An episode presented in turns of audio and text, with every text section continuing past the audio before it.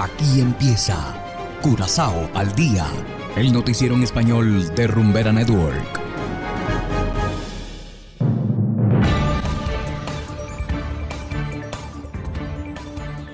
Muy buenas tardes, estimados oyentes de Rumbera Network 107.9 FM. Igualmente saludamos a quienes nos escuchan en formato podcast a través de noticiascurazao.com. Hoy es miércoles 20 de julio de 2022 y a continuación presentamos los titulares.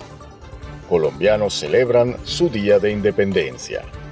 Estados Unidos degrada a Curazao al nivel 3 en la lucha contra la trata de personas. Gobierno de Curazao apela contra la liberación de indocumentados. Y en internacionales, medida migratoria allana el camino a la ciudadanía para beneficiarios del estatus de protección temporal en Estados Unidos. Esto es Curazao al Día con Ángel Van Delden.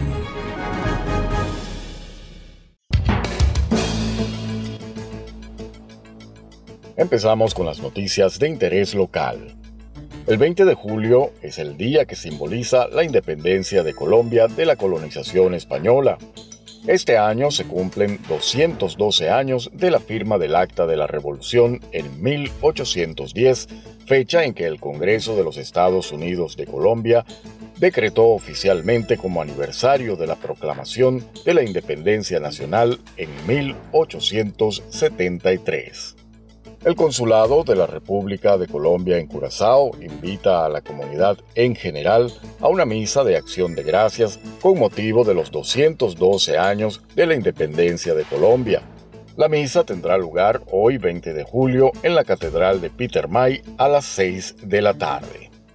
Desde Curazao al día felicitamos y saludamos con mucho cariño a todos nuestros hermanos colombianos. Y continuamos con las noticias. Curazao ha bajado un nivel más en cuanto a la lucha contra el tráfico de personas. Al menos así lo consideran las autoridades estadounidenses, que esta vez otorgaron a la isla una calificación nivel 3 en el informe anual sobre la trata de personas.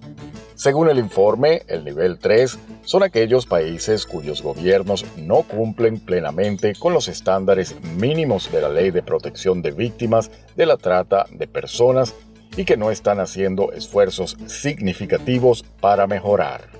El informe establece que a pesar de la falta de esfuerzos significativos, el gobierno tomó algunas medidas para abordar la trata.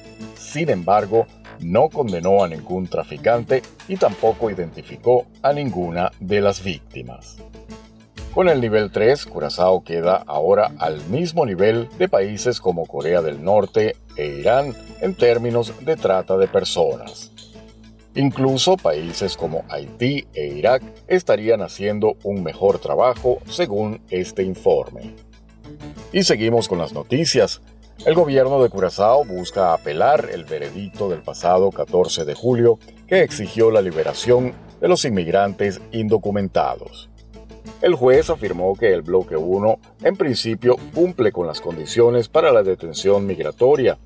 Sin embargo, la política que se aplica parece ser más estricta para los migrantes que para los presos comunes. Se dice que los migrantes debían pasar 18 horas diarias en sus celdas y el tiempo que permanecían fuera no podían acceder a actividades a las cuales los presos comunes sí tenían acceso.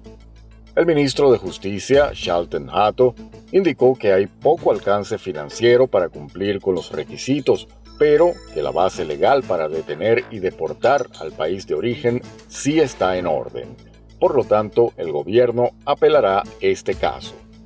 Mientras tanto, los inmigrantes indocumentados, aun cuando fueron liberados, fueron obligados a registrarse de tal forma que las autoridades pueden conocer su actual paradero. Y hacemos ahora una breve pausa y enseguida regresamos con más de Curazao al día. Hagan lo que hagan, pongan lo que pongan.